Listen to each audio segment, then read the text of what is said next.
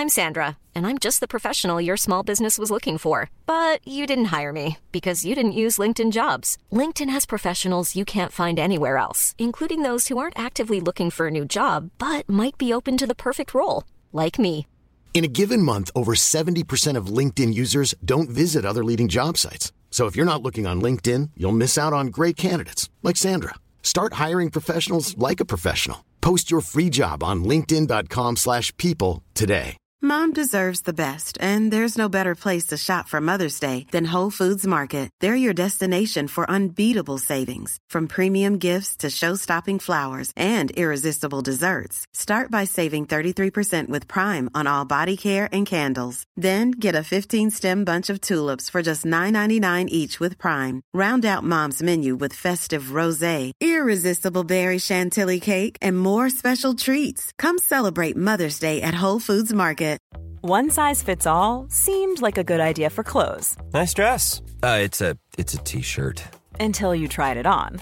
Same goes for your healthcare.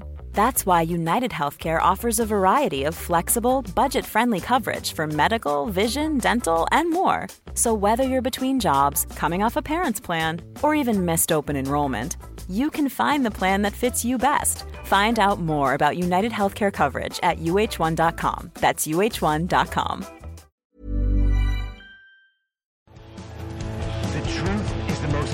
convincing story that maps onto reality, and that's why the central narrative is falling apart. Right now in the United States, people should not be walking around with masks. We must see the central narrative for the fiction that it is. We are Americans. While elections are sometimes messy, this was a secure election. the founders began the fight for human liberty and self-governance, and it's up to us to finish the job.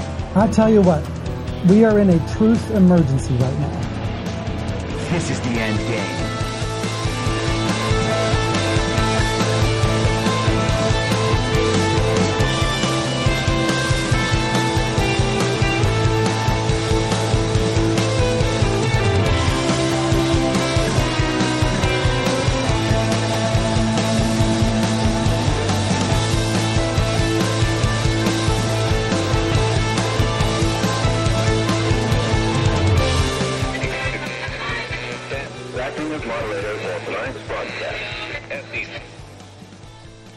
It's Wednesday, August 23rd, 2023, the 945th day of dystopia. I'm your moderator, Chris Paul. Let's be reasonable. A warm welcome and hello to all of you listening to the podcast on the day of its release. The only way to do that is by becoming a paid subscriber at imyourmoderator.substack.com. You can do so for as little as $50 a year or $5 a month. And in doing so, you will be supporting me, the work I do, and this show as it expands. And if you can't, or you simply don't want to, continue listening to the podcast for free a couple days later on a wide variety of podcast platforms and, of course, Rumble. All I ask is that you share it with your friends. You can find the links to the podcast, the writing, the social media, and the merch site by visiting linktree.com slash I'm your moderator. So today I want to talk about the most precious thing in the entire world. And of course, I'm talking about our democracy. And I know what you're thinking. Don't we have a republic, a constitutional republic? And the answer is, I guess we used to. I don't think we do now. I mean, they tell us we don't now.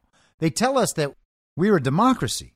This is our democracy collectively, and we need to protect it. We need to protect it all the way around the world. And if there's any country that's not part of our democracy, that country must become part of our democracy. Because if they don't become part of our democracy, then we are letting the people of that nation down, even though we have absolutely no responsibility to them and they want nothing to do with us. Now, we're led to believe by the people who say our democracy is the most important thing in the world that democracy is a system that works for the people because the people all give their input onto what they want to see out of their government, how they want their government to function, how they want their government to represent them. And then through this series of decisions that the people make collectively, they build and form a society that operates for the benefit of all those people. Now, philosophers and political philosophers and political quote unquote scientists have studied democracy throughout the ages. Thousands of years, people have been thinking about democracy and whether or not that is the best form of government. It turns out it's not. But despite that, we are led to believe that democracy is the best form of government. It is the only form that guarantees fairness and justice to the people. Now, throughout the ages, people have noticed the problems with democracy, the impracticalities of a direct democracy, problems like the tyranny of the majority, where 50% plus one, because they have the majority, could subjugate 50% minus one because they don't, simply by voting to do so. And those are all important problems, but the proponents of democracy say we've accounted for those problems. We fixed all that, and democracy is still the very, very best solution, no matter what. And people will mostly shrug and go along with it and think, yeah, I guess that's fair. That's probably the fairest way to do it. And we need this whole government. We need some sort of system, don't we? So let's just go along with this democracy thing, I guess. And over time, the communications we receive from government, from culture, from media, etc., convince us that voting and democracy are the same things. We have a representative democracy so that some of our voting responsibilities are delegated to the people we have already voted for, and those people will do their voting in a smaller version of our democracy. We have a democratic republic. We have the Republican form of government as guaranteed by our Constitution, but the system and its representatives are all chosen through our democracy. And people shrug and they say things like, it is what it is. And they just go on about their lives assuming, well, it's democratic, so it must be sort of legitimate. People out there are voting for what they want. I may not agree with them, but if they have the majority, then who am I to say no? And on some level, that shrug is natural assuming that elections are legitimate. As soon as you realize that elections are not legitimate, then our democracy just becomes a way to convince the people that they have chosen the fate that is being thrust upon them by this global communist regime. They steal elections all around the world and tell people that their leadership and that the policies being implemented that what's happening in their countries is all a result of democratic choices by the people. If the people want something different, then the people need to vote for something different. The people need to vote for change. They need to vote for hope and change once things really start getting bad. And that paradigm holds up for as long as people believe in the elections. Once people stop believing in the integrity of the elections. Once people find out that the elections aren't elections at all, well, then the entire illusion of democracy itself immediately vanishes. Democracy is a problematic enough system as it is, but at least you can shrug and go along with it, assuming that the elections are legitimate. If the elections aren't legitimate, then what part of our democracy is democratic? And it turns out that the answer is no parts of our democracy are democratic. And that is why the one global regime that clearly states constantly they are creating a world order around the spread of our democracy continually finds they have to do so through force and subjugation. Now, Colonel Douglas Macgregor has been a key figure since the beginning of 2022 when the Russia Ukraine conflict began to make headlines, he has been one of the most calm and sane and informed and rational voices throughout that process. The knowledge he has imparted throughout that time has been invaluable. He has been leading the way on the Russia Ukraine counter narrative opposed to the regime narrative that is spread throughout global state propaganda media and is distributed at massive scale to standard issue villagers nationwide. I'm not aware of anyone who speaks to the reality of the situation and to its history more directly than Colonel Douglas Macgregor. He was on Tucker Carlson a few days ago talking about primarily the Russia Ukraine conflict. And he had this to say about, quote unquote, our democracy and one of the key global spreaders of our democracy, Undersecretary of State Victoria Nuland. Who is Victoria Nuland? Oh, goodness gracious. All these hard questions. I, I do not know Victoria Nuland personally. I, I know Fred Kagan, and his brother Bob is married to her. And she's a long term uh, committed neocon. Uh, this is someone I would not characterize as either Democrat or Republic. These are people with this agenda, and the agenda says until the entire world is garrisoned by U.S. forces and is converted forcibly to some form of democracy that we approve of, uh, the world will not be safe, and we must continue to fight. And I think in the in the case of Russia, Russia has special appeal because I think these people have ancestors who came from that region of the world and have a permanent axe to grind with the Russians, uh, which of course I don't. I don't think most Americans do, and nor do I think anybody in government should shape policy based on whatever unhappiness their ancestors, you know, experienced in, in a place like Russia.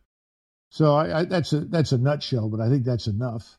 And wherever she goes, uh, usually there is conflict, crisis, and fighting. And she's a strong opponent of fighting to the last Ukrainian. So the world must be moved forcibly to some form of democracy we approve of.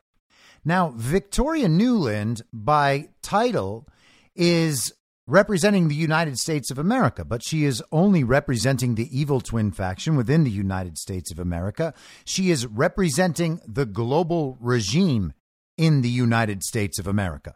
She is essentially using the United States of America and of course, that means the resources, the wealth, and the labor of the people of the United States of America to spread our democracy worldwide on behalf of the global regime. He notes that these neocons will not stop until every corner of the world is garrisoned by U.S. forces. What does that sound like to you? Do you think that he is spreading conspiracy theories? Do you think his decades of dedicated service to the United States of America and our founding principles lead him to this conclusion mistakenly? Does he simply not know what he's talking about? Well, no, none of that rings true whatsoever, and most of us, if we're old enough, have the experience of watching the early 2000s, where we got to hear George W. Bush tell us about how they were going to spread democracy to the Middle East. Now, just as a sidebar, it is very interesting that Macgregor subtly dropped in the fact that Nuland and people associated with Nuland have this ancestral hatred of the Russian people based on their lineage from that area of the world. That whole Ukrainian slash Prussian slash Khazarian area of the world. You know, the Bloodlands kind of makes it seem like this whole Russia Ukraine conflict might be about something more than Ukraine's very sovereign borders. But leaving that aside, the point is that our democracy is so important that it must be spread by force to every country on earth. And hey, let's spread it all the way to space while we're at it. India today landed on the south pole of the moon, which is amazing because Russia just tried it the other day and they failed. And Elon Musk, he keeps launching rockets towards space. They never make it. We landed on the moon like 50 years ago, but not since, and not on the South Pole. That's impossible, at least until today. But apparently, India was able to put together the same sort of lunar lander that we landed on the moon decades and decades ago and not since. And theirs kind of looked like it was made out of bricks. So BRICS went to the moon right during this whole BRICS conference they're having. I mean, it's just a funny coincidence, that's all. For sure, they definitely got to the moon. And the way they did it was they slightly upgraded from aluminum foil and shower rods. Now, it's strange that they're not able to reach the South Pole of Earth but I'm sure they have before and they just don't tell us about it. But let's get back to spreading democracy around the globe. Victoria Nuland and her fellow globalists and neocons know that our democracy must be spread everywhere. If it's not spread everywhere, then we're not going to be able to have a one world global government. And if we can't have a one world global government, then the project of the UN, the United Nations, the World Health Organization, the WTO, and all of the transnational corporations around the world who coordinate on that global governing plan, well, their project will have failed. They need every country involved, or else you can't have a one world global government. By definition, they need them all. That's why we have these global governing bodies. It's not a secret, it's not a conspiracy theory. They tell us about it all the time, they talk about it all the time. It's important to have every country as part of our democracy, or the project fails. So every country must have our democracy, even if they don't want it. That is why we spread our democracy by force. And it's important to note that we are justified in doing it because our democracy is the best form of government. And if people don't want it for themselves, it's because they are mistaken. And so it's our duty to save these people from themselves by spreading our democracy through force. And if many of those people, even the majority of them, die in the process, well, that's unfortunate, but that's what it takes to spread our democracy. And we as Americans understand the importance of spreading our democracy. We talk about it all the time, we think about it all the time, we are told about it all the time.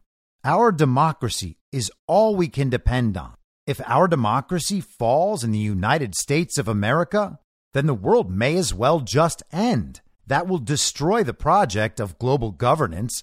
That will destroy the project of a one world global order. And that's why we must protect our democracy in the United States of America at all costs. Donald Trump was threatening to destroy our democracy in the United States of America. And that's why they had to steal an election. They stole the election to preserve our democracy in the United States of America. If they lose the United States of America from their overall global plan and strategy, well, then the whole thing just goes belly up. And we can't risk that. Even if it's what the people want, we just can't risk it. This is not the sort of decision that you can just make democratically. And while they seem to have protected our democracy from Donald Trump for at least a little while, you can never be sure that it is fully protected. And even if they've protected it from Trump, well, they haven't protected our democracy from the people. The spread of democracy is so important that you can use force. It is so important that you can steal elections to override the will of the people because they cannot be trusted. But it is also so important for the people to know that you're doing all of that to preserve democracy on their behalf, even if you are working to eliminate democracy entirely in order to preserve our democracy. And so that's what I want to talk about today how we must destroy democracy in order to save our democracy. Now, in the last week, a clip has been making the rounds of Klaus Schwab of the World Economic Forum talking to Sergey Brin of Google. And here's that clip. Technology now is, and uh, digital technologies mainly have an analytical power. Now we go into a predictive power, and we have seen the first examples, and your company very much involved into it. But since the next step could be in, to go into a prescriptive uh, mode, which means um, uh, you you do not even have to have elections anymore because you can already uh, predict what uh, predict, and afterwards you can say why do we need elections because we know what the result will be. So this is Klaus in 2017 talking about how AI can move beyond the analytical into the prescriptive and eventually eliminate the need for elections because they already know what the people want.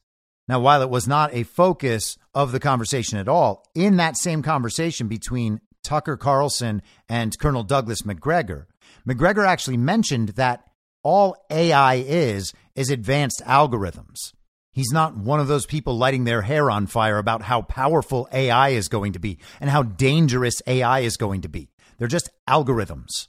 But to refocus on Klaus Schwab, he's saying something interesting and relevant, but also revealing their intent and what they think of the actual will of the people. He is certainly describing a real situation.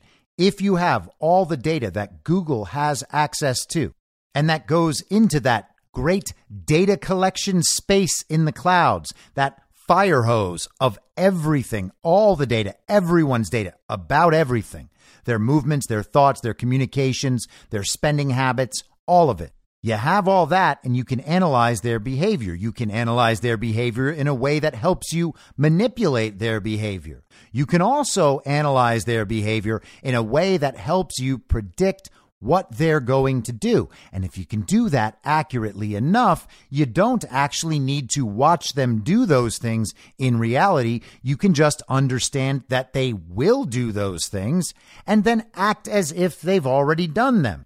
Which would in itself obviate the need for elections. You already know how the people are going to vote, so why even bother making them vote? That is the argument that Klaus Schwab is making. Now, it would be nice to pretend that there is nothing to that idea and that that's not possible. That's not something that would actually work, but it absolutely is possible and it absolutely would work. It's certainly not a perfect system and it's not at all a moral system, but they can predict with a high degree of accuracy what people's behaviors are going to be based on all of the data they have about these people. Now, the part that he's leaving out is that they're manipulating all the information that goes into those same people's heads. So when you're doing that, being able to track and predict how they will react to all of that information is not some natural reflection of what they actually want and need and believe and care about. They are creating the ideas, having those ideas echoed back to them, then analyzing the ideas that are echoed back, and it just goes in a cycle. And then once they have done that enough, they can say, well, based on this data, it is true that 55 or 60% of the people are going to choose this thing. And they might be totally accurate in that. But again, none of that is a natural process.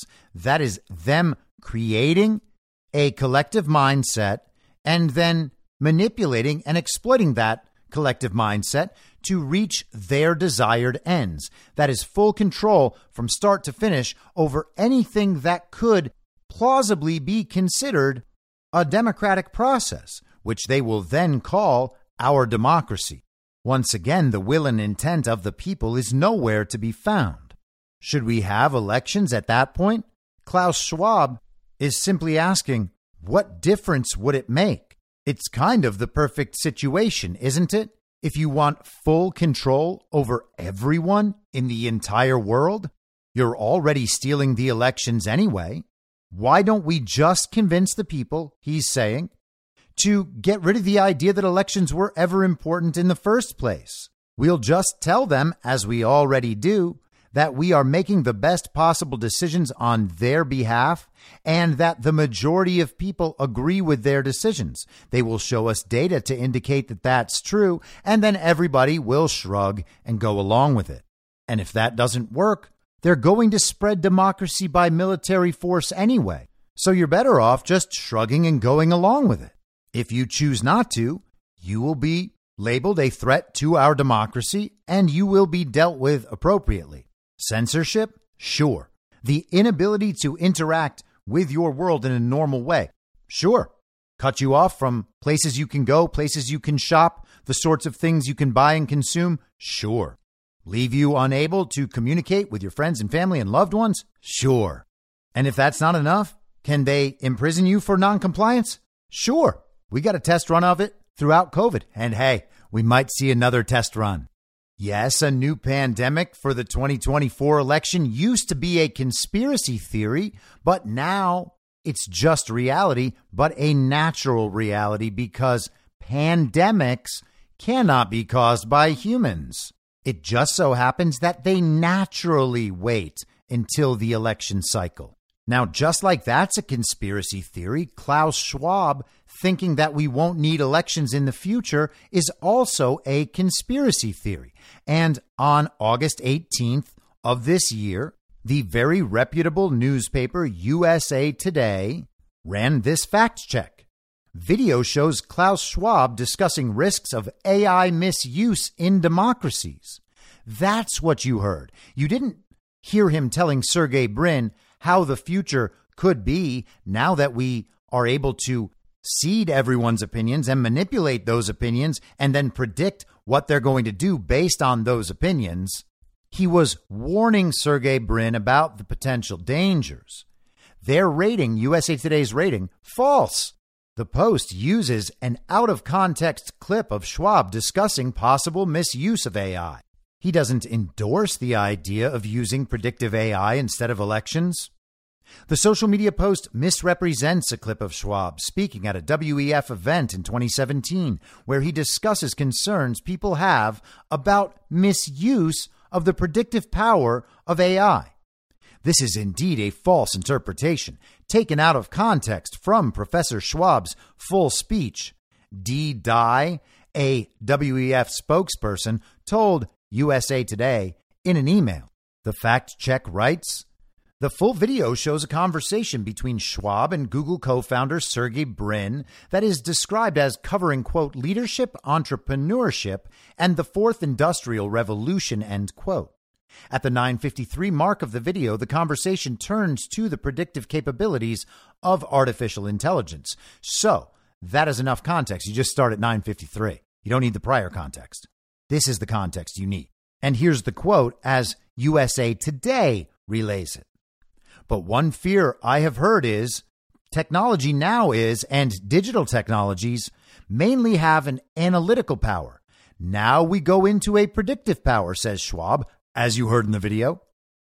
And we have seen the first examples, and your company is very much involved into it. But since the next step could be to go into prescriptive mode, which means you do not even have to have elections anymore because you can already predict, and afterwards you can say, why do we need elections? Because we know what the result will be. Can you imagine such a world? Okay, so that's exactly what we heard on the video. The context shows that Schwab is asking about fears that predictive AI could be used in place of democratic elections, not endorsing the idea. Brin goes on to suggest that people making such a claim might even suggest elected leaders would no longer be necessary before redirecting the conversation. And of course, that's only the logical next step. It's good that Brin pointed that out. Why would we need elected representatives if we already know, based on the data that we have, reflecting the narratives we've seeded, the information we've transmitted after our censorship and propaganda operations are in full swing, we won't need elections. And if we don't need elections, then why would we need elected representatives? Couldn't we just have the most pure form of democracy ever where people don't express their opinions or beliefs at all because we already know them, because we already created them. And then we can just tell everybody, hey, the data, the science says this, so that's what it is now. You voted for it, or at least you thought about it, or at least you considered it, or at least you read a link that showed you that information, and that is enough. That is our standard for you believing it. And so, hey, democracy. And let's just for fun go through the rest of this dystopian fact check. There are no references endorsing the use of predictive AI to replace elections on the WEF's website, nor are there any credible media reports of Schwab or the organization he founded taking such a position. If you ignore that video clip, the social media post uses a clip from InfoWars, a frequent source of misinformation. Now, let's be clear the video clip is from a World Economic Forum event. It's Klaus Schwab and Sergey Brin. Even this fact check admits that. It doesn't matter where the video clip is from. And declaring that InfoWars is a frequent source of misinformation is absolutely meaningless. The WEF, a non governmental organization that draws global leaders to its annual event in Davos, Switzerland, has been a frequent target of misinformation. USA Today has recently debunked claims that the organization endorsed using AI to write a new Bible, that a purported WEF leader said conspiracy theorists must be eliminated, and that it mandated the consumption of human waste to combat climate change. And just like these claims about what Schwab said, those claims are completely false as determined by the fact checkers. You see, they didn't suggest that AI would write a new Bible.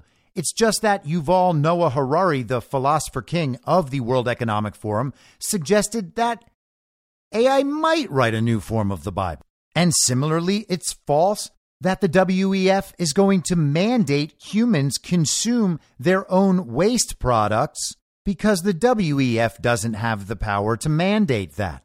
Very reassuring. Now, it just so happens that Klaus Schwab is one of those people whose lineage comes from that part of the world and whose ancestors were engaged in that same conflict. Klaus's, of course, were engaged in activity that might be considered part of that same conflict back in World War II. Guess which side he was on? Is it the Nazis? Yeah, of course it is.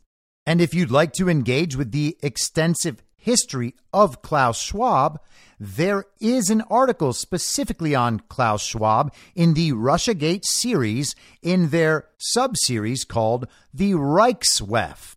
Klaus Schwab is the leader of the World Economic Forum, one of the central global governing bodies looking to spread our democracy throughout the world. And like Victoria Nuland and other neocons, which find their ideological roots in the same Prussian Empire and in the same movements, and are direct descendants from Trotsky, Klaus understands that we just might have to destroy democracy in order to save our democracy. Now, we're not allowed to say it like that, you see, and no one would ever state it like that because saying it like that would be a conspiracy theory. So you have to find different approaches, and we've seen some different approaches recently. This is from the New York Times on Monday. Elections are bad for democracy. That's the headline from the New York Times. Elections are bad for democracy. It's like they're trying to start a violent insurrection or something. On the eve of the first debate of the 2024 presidential race, trust in government is rivaling historic lows. Officials have been working hard to safeguard elections and assure citizens of their integrity.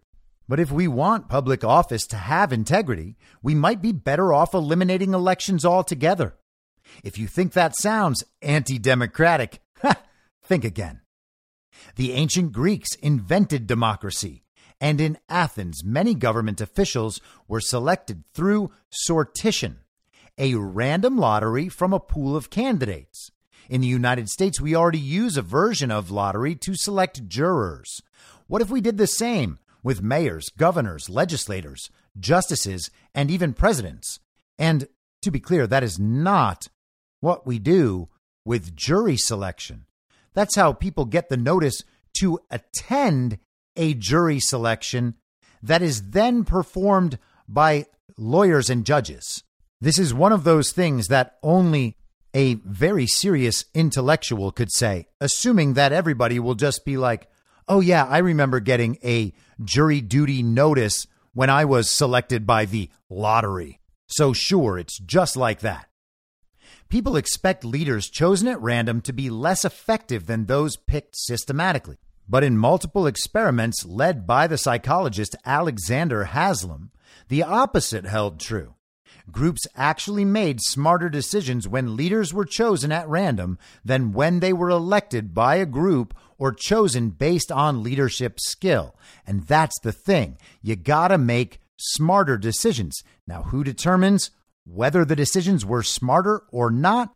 Well, the experts, of course. It's strange, right? In a democracy, you shouldn't think that the standard should be whether or not the decisions are deemed smarter by experts or people who want to weigh in.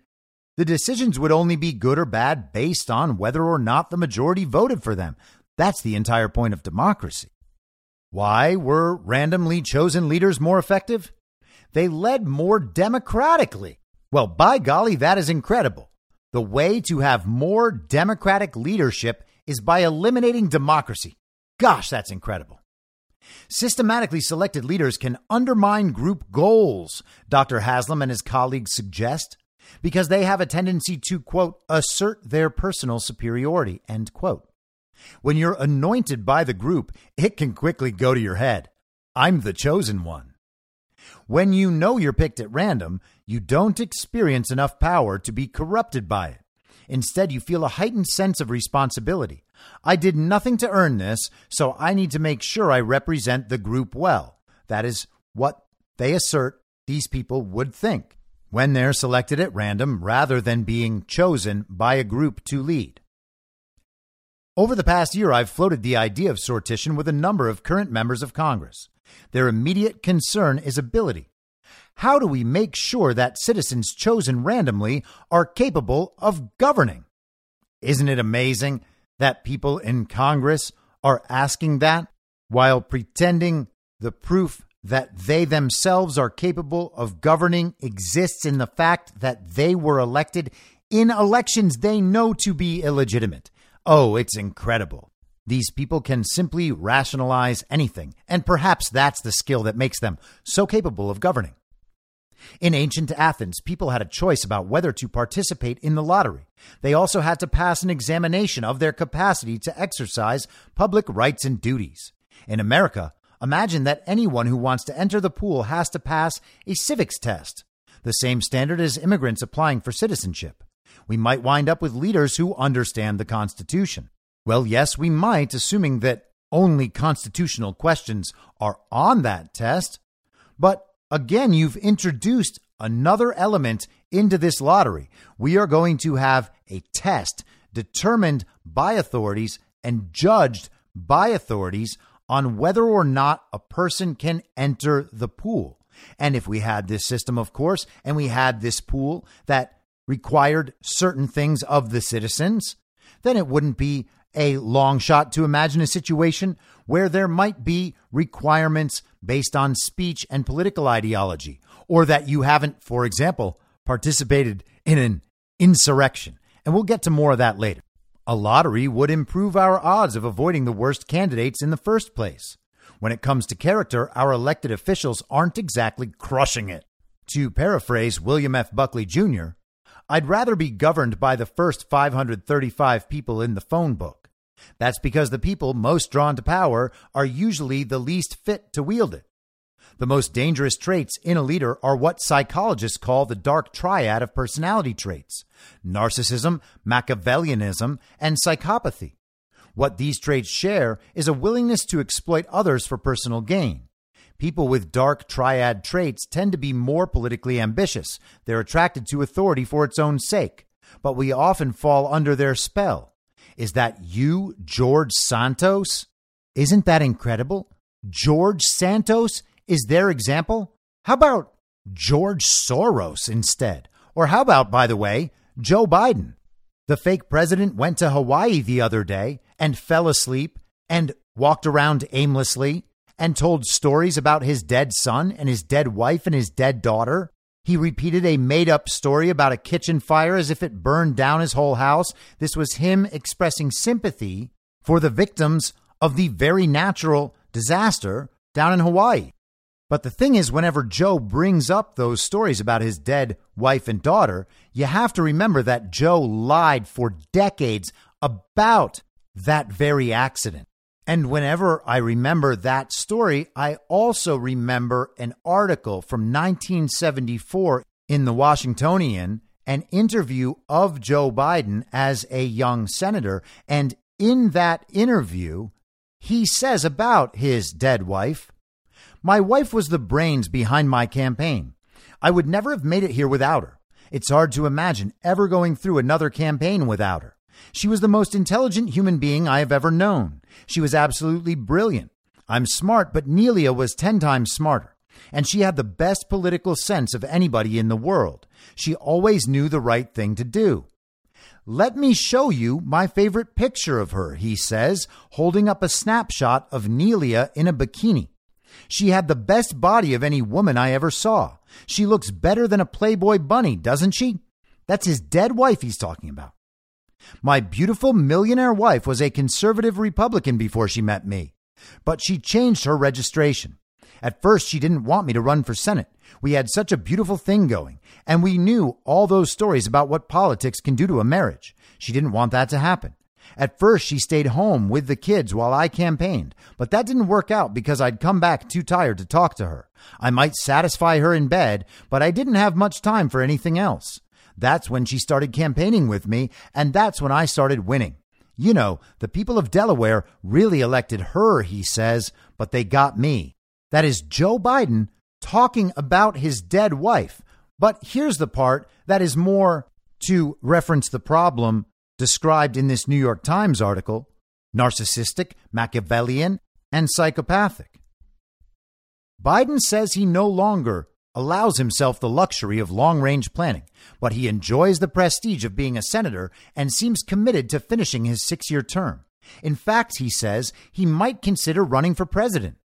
My wife always wanted me to be on the Supreme Court, he says. But while I know I can be a good senator and I know I can be a good president, I do know that I could never be another Oliver Wendell Holmes.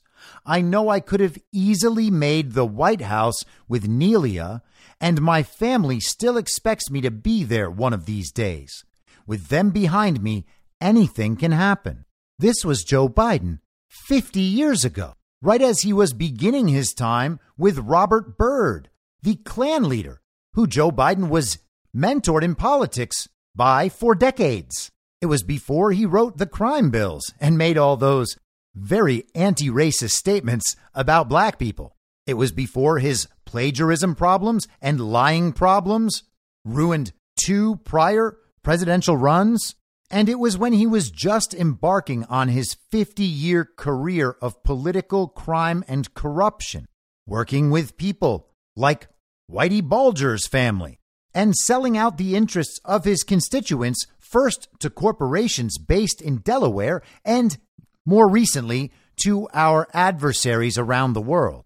But George Santos, an actual avatar of whatever they decide he's an avatar for, is the problem. It's not Joe Biden, and it's definitely not Barack Obama, who everybody now knows lied about being gay for the entire time he was president. But hey, the point here is that selecting someone at random gives us a better chance of not running into these dangerous and narcissistic traits that we see exhibited in so many people seeking political power. In a study of elections worldwide, candidates who were rated by experts as having high psychopathy scores actually did better at the ballot box.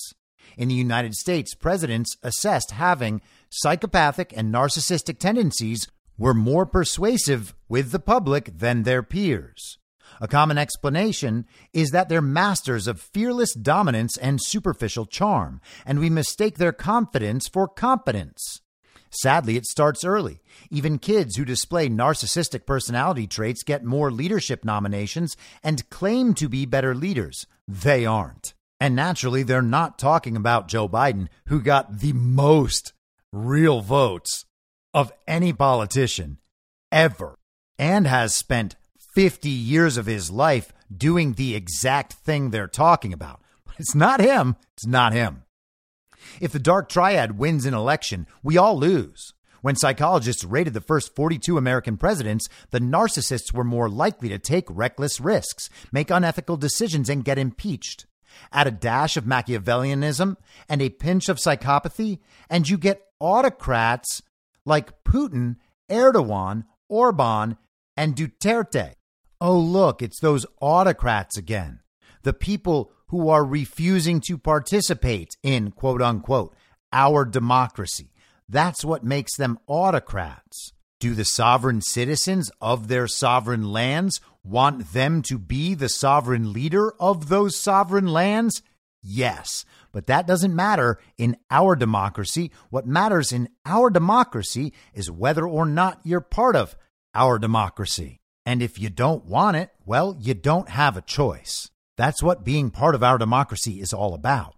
Eliminate voting, and candidates with dark triad traits would be less likely than they are now to rise to the top. Of course, there's also a risk that a lottery would deprive us of the chance to select a leader with distinctive skills. At this point, that's a risk I'm willing to take. As lucky as America was to have Lincoln at the helm, it's more important to limit our exposure to bad character than to roll the dice on the hopes of finding the best. It's weird because I'm having a hard time finding the part where what people want actually matters in this explanation. Besides, if Lincoln were alive now, it's hard to imagine that he'd even put his top hat in the ring.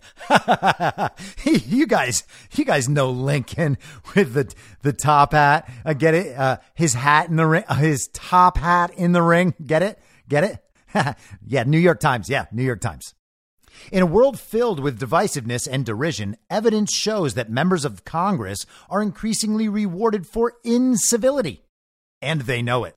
And not the incivility of someone like Nancy Pelosi, for instance, or the incivility of someone like Adam Schiff, for instance, who spent years lying about privileged information he had acquired in top secret intelligence committee meetings.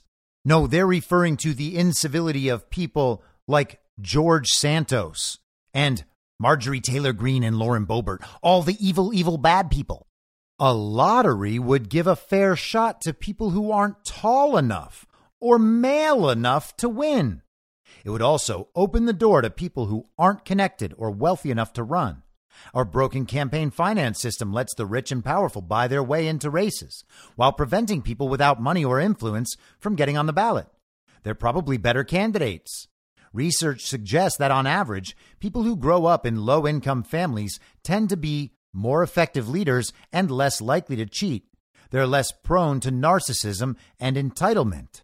But thank goodness that our elites individually are not susceptible to these things. Sure, as a class they are, but any elite reading this will know that the author is not talking about them specifically because they are very, very good ones. Switching to sortition would save a lot of money too. The 2020 elections alone cost upward of $14 billion. And if there's no campaign, there are no special interests offering to help pay for it. $14 billion. That's how much it cost to create 81 million real lawful American votes for Joe Biden. Finally, no voting also means no boundaries to gerrymander and no electoral college to dispute. Instead of questioning whether millions of ballots were counted accurately, we could watch the lottery live, like we do with teams getting their lottery picks in the NBA draft. Yeah, see, you wouldn't have to create all those fake votes and then risk that people might actually want to find out whether or not those votes were real. You can just ignore the entire thing and simply have a televised lottery. And because it's called a lottery, you know it's random and there cannot be any outside influence. Just like the real lottery that is totally real and doesn't have any outside influence and definitely isn't money laundering.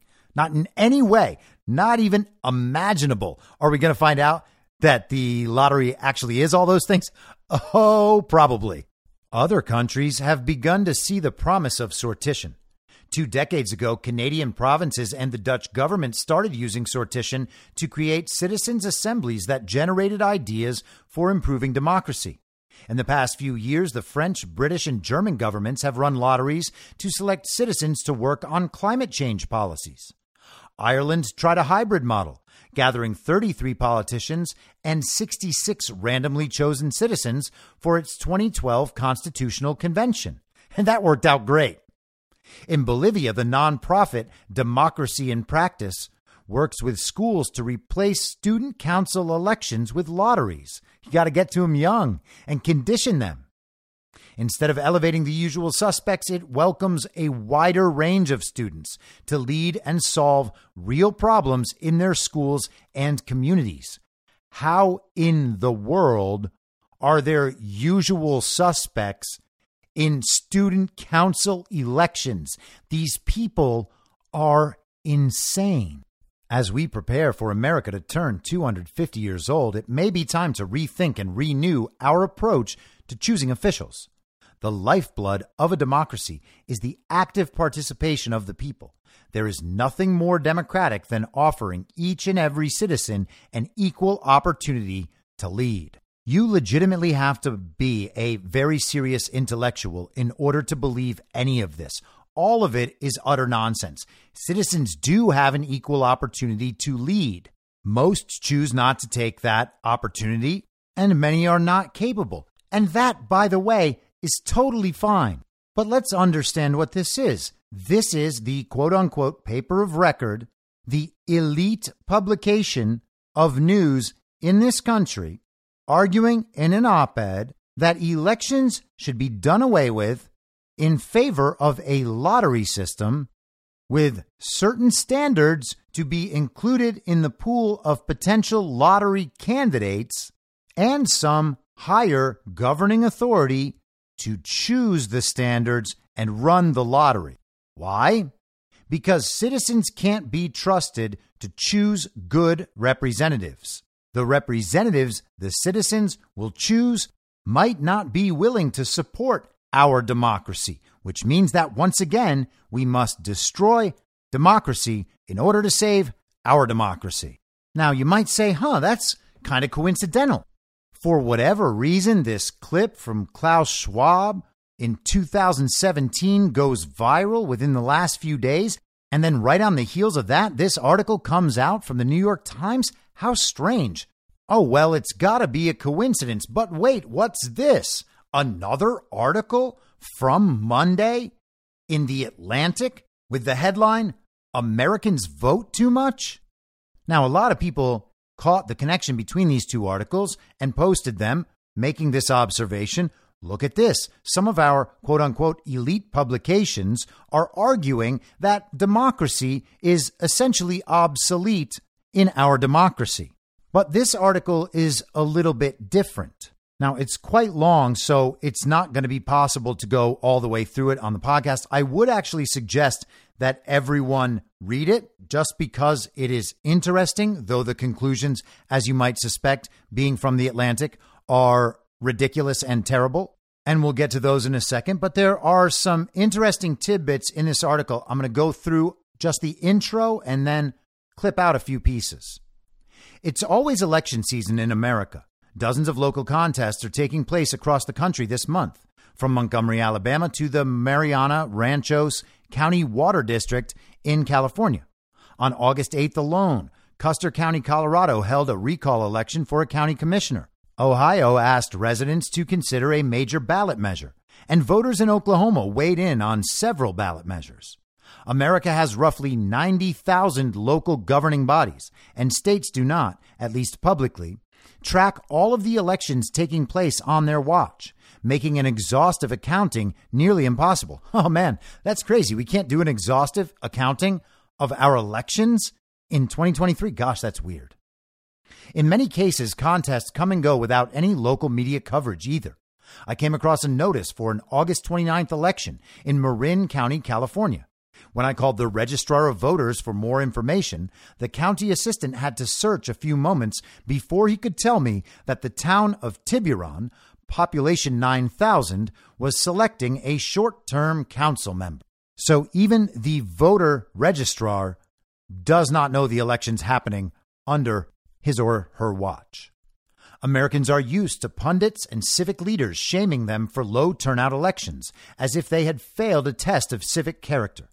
Voters are apathetic, parties don't bother with the hard work of mobilization, and candidates are boring, or so the story goes. But this argument gets the problem exactly backwards. In America, voters don't do too little, the system demands too much. We have too many elections for too many offices on too many days. We have turned the role of citizen into a full time, unpaid job.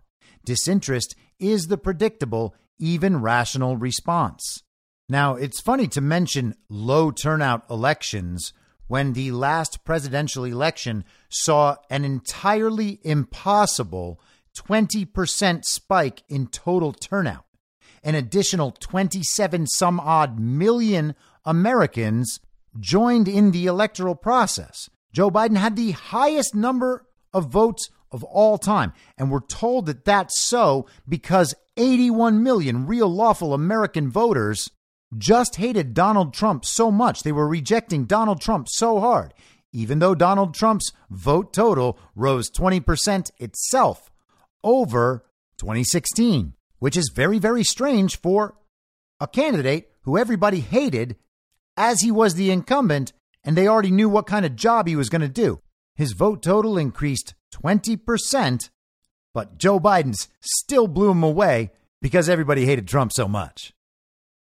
One of the unique aspects of the electoral process in the United States is the sheer number of decisions American voters are asked to make when they go to the polls.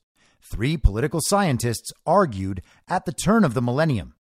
In any single election, American voters face much higher information costs than the citizens of almost any other democracy in the world.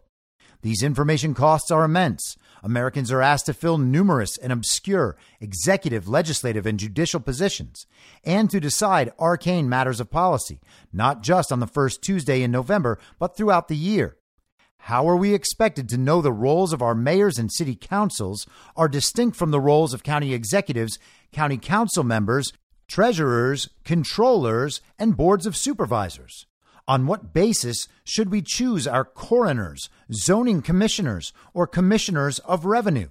Who should we punish when things go wrong, reward when things go right? Now, this seems to be a fairly obvious argument that the size of government has ballooned out of control to the point where incompetence and graft and malfeasance and failure should be expected. But that's not the argument that's getting made. And now let's skip around a bit Americans are asked to vote too much, and Americans are asked to vote too often. One of the most pernicious ways politicians overburden voters is by holding off cycle elections. Making time to vote is harder for some people than others. It's harder for people with inflexible job schedules and needy dependents, for instance. Employers are used to making accommodations for presidential elections, but some random election over the summer? Hardly. As a result, off cycle local elections are heavily weighted toward higher income voters more so than are statewide and national elections.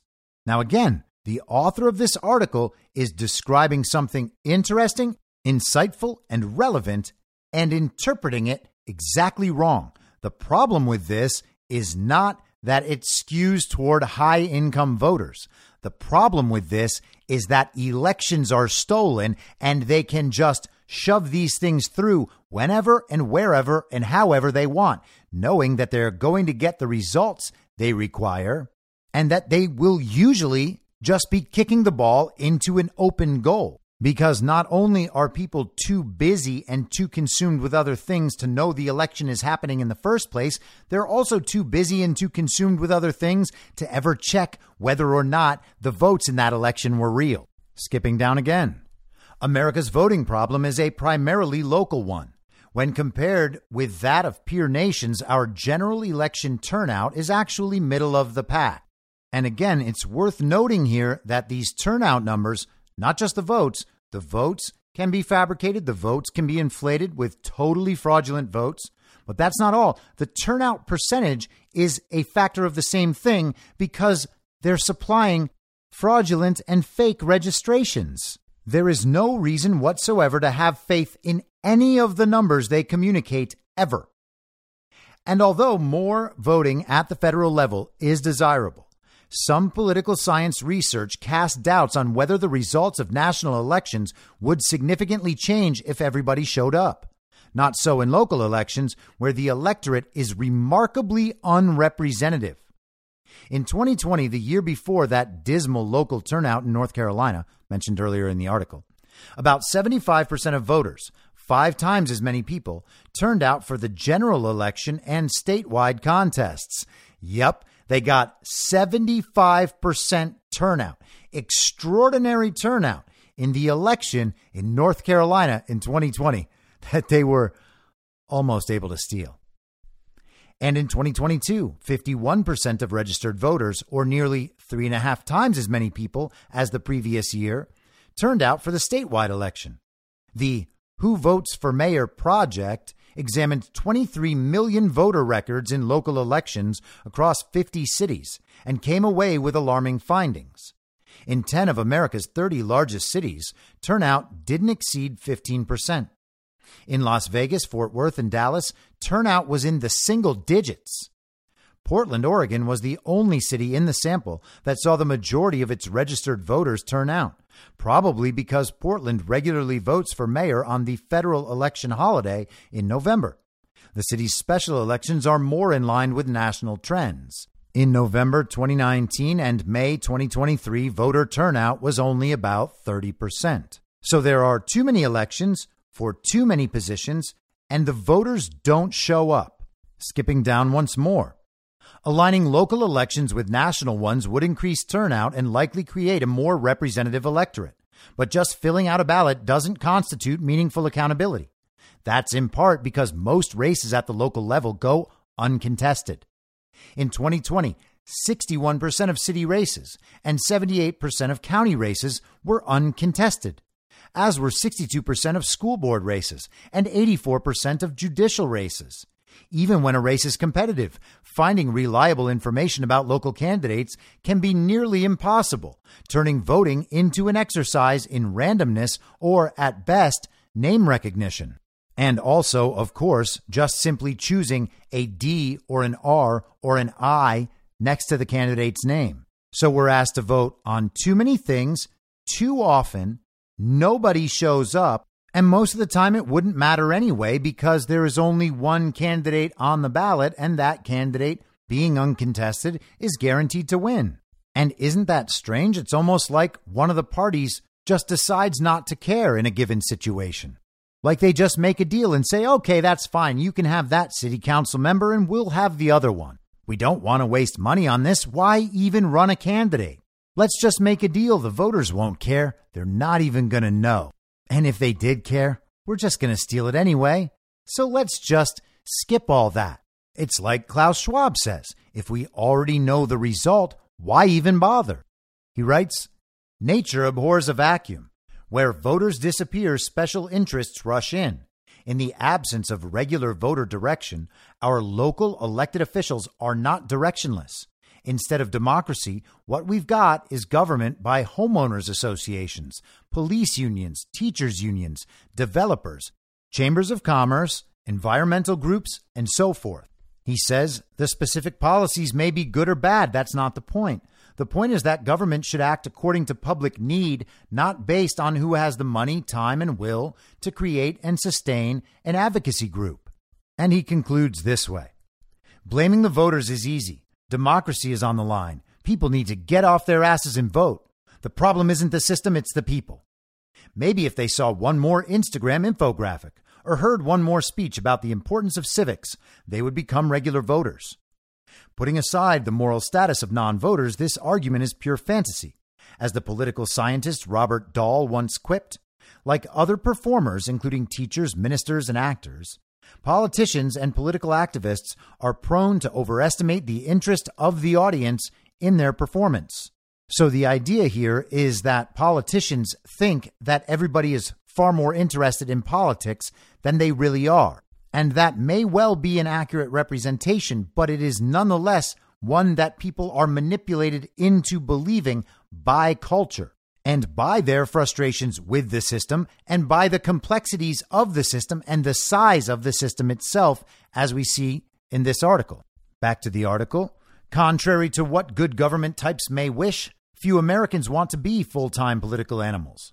Most of us have absolutely no desire to learn what our county commissioners or district attorneys are up to, let alone take on the Herculean task of evaluating their records. Effective representational government must empower voters to hold their elected officials accountable without sucking the life out of its citizens.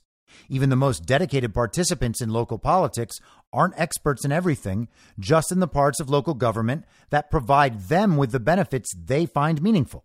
When ordinary voters do show up in local politics, they're not walking onto an even playing field. Individuals who become motivated to seek criminal justice reform after an unjust killing by a police officer, or parents who feel compelled to change school curricula are entering unfamiliar territory that has been landscaped by special interests. And elected officials know that a flurry of political activity can die out quickly, while interest group activity remains constant. When I ask local government officials about this problem, I usually hear denial or resignation.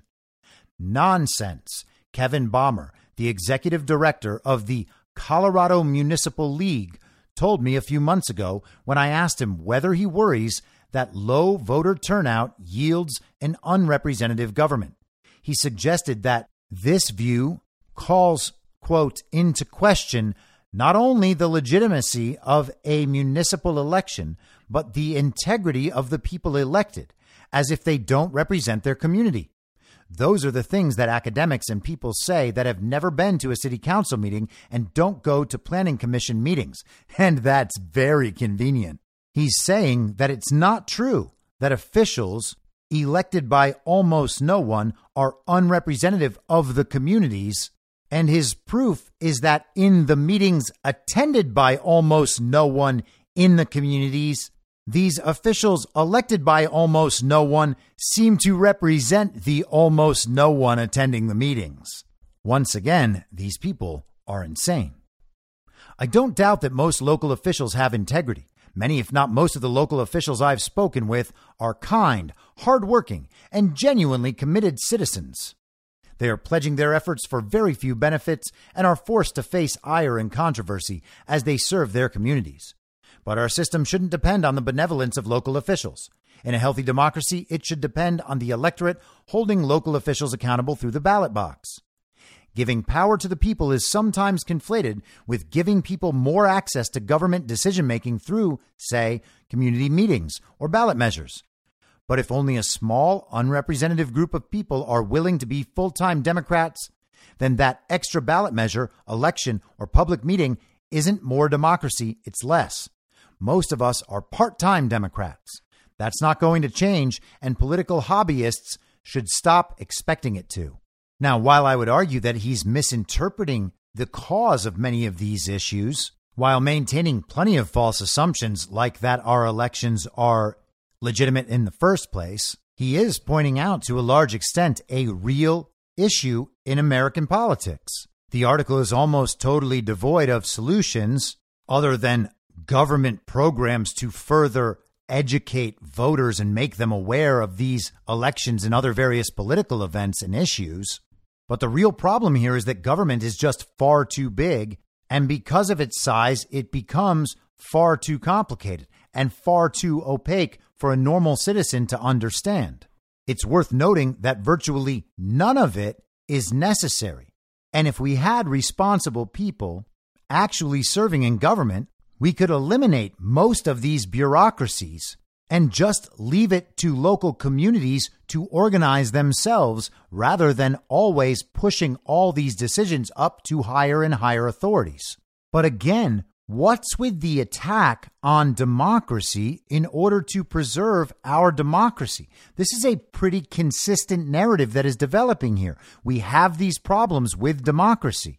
And while they're arguing for destroying democracy in order to save our democracy, we're supposed to ignore the first part and just focus on the second part. We need to save our democracy because if we lose our democracy here, then we can't have our democracy worldwide, and having our democracy worldwide is the whole point. That's why we have militaries out there implementing our democracy by force. That's why we have the censorship and propaganda, and that's why we steal elections. We have to spread our democracy worldwide, whether the people want it or not.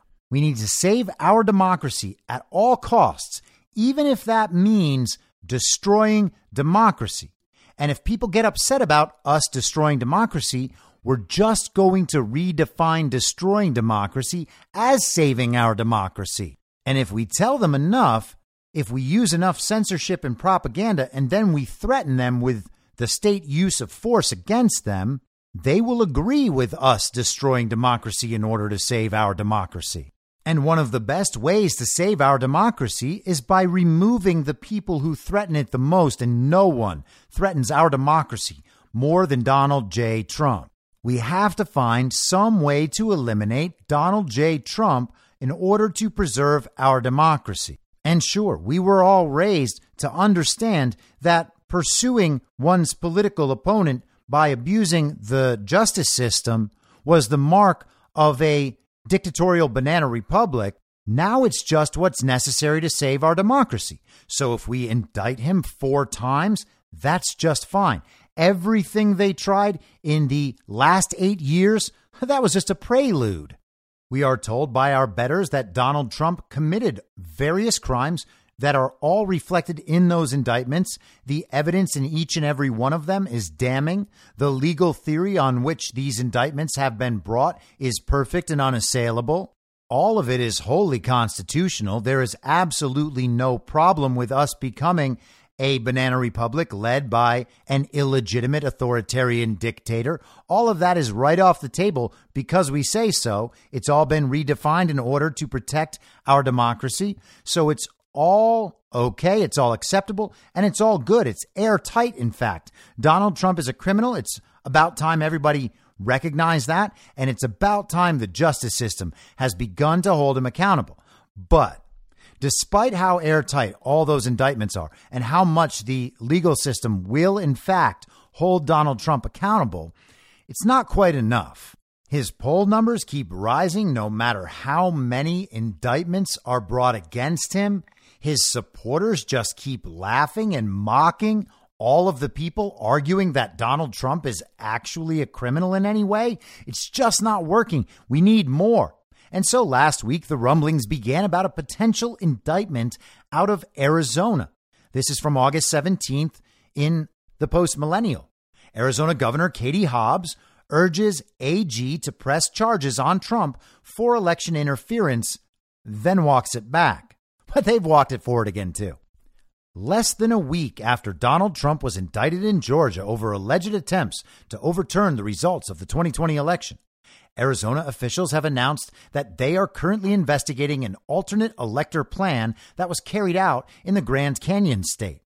Governor Katie Hobbs said that she supported Attorney General Chris Mayes' move to hold Trump accountable, but her team walked that back, claiming she meant anyone who interfered with the democratic process. The former president has so far been indicted twice in connection with the 2020 election and four times in total. I have been an advocate for holding folks involved in trying to overturn the will of the voters in the 2020 election accountable, and this is part of that, Hobbs told Fox 10 at an event in Arizona. Accountability is critical. I don't think we're going to change direction until there's accountability at the top level, and this is an important step forward that should move forward and play out in the legal process. The governor's communications director later told KTAR News that she had, quote, misheard the question and was not referring explicitly to Trump, but to, quote, anyone who breaks the law. Former Republican Governor of Arizona, Jan Brewer, who was also in attendance, said she believed the state's attorney general, quote, is going to move forward on some kind of disciplinary action. Mayes said in a statement that her office was in the process of, quote, doing a thorough and professional investigation, end quote, into the alternate electors who allegedly signed paperwork that claimed Trump had won Arizona. We will do it on our timetable as justice demands, she added. So Arizona is yet another state that had alternate electors on file. How odd. Like in those other states, I bet there's no way that those alternate electors will ever be heard from again. Now, it's worth noting that Katie Hobbs is totally illegitimate as governor of Arizona, and Chris Mayes is totally illegitimate as Attorney General of Arizona. So, if and when they bring indictments, those indictments will be similarly illegitimate. And I know that that doesn't work for a lot of people, and they still are very, very worried because the regime is in full control, and these people really are in office, and they really do have all this power, and they're going to go after Trump, and they're going to put him in jail, and everything's going to fall apart, and then we won't have a country anymore. Well, okay. I guess maybe there is some shred of possibility that I and other people like me are completely wrong about each and every aspect of all of this, except for the fact that we're the ones who will admit the obvious truth that there is no way in hell Joe Biden got anywhere near 81 million real, lawful American votes. And the other side does not admit that. And that mistake is incorporated into their thinking about each and every one of these issues.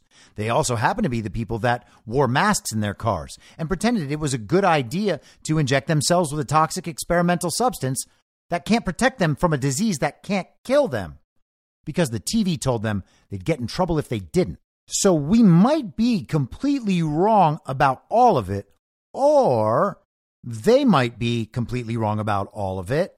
But it's one of those two things. There's not some gray area about whether or not Joe Biden won the 2020 election or whether our elections are stolen. So, hey, choose your fighter. Maybe we're wrong about all of it. Maybe. But Katie Hobbs and Chris Mayes are absolutely not legitimate and they don't pose a threat to anything. This is just another indictment narrative if it is needed at some point. Katie Hobbs' election is still under contest and appeal by Kari Lake. Similarly, Chris Mayes' election is still under contest and appeal by Abe Hamadeh. There's just a few hundred votes in that election, and they already have more than enough votes to overcome that difference. It is only a matter of time. These people do not have the power of their office. And if you believe it's possible there and you think it's not for Joe Biden, I don't know what to tell you. Picking out material facts about the world that suggest that Joe Biden is exercising power and authority as president are not nearly enough to make it a fact about the real world that Joe Biden is in fact president. So I'm sorry, but this is nothing more than a narrative element, if it is needed, for people to wake up do we need to see illegitimate officials in Arizona go after Donald Trump before their own illegitimacy is recognized by the public, creating a far more dramatic situation? Well, I guess we might.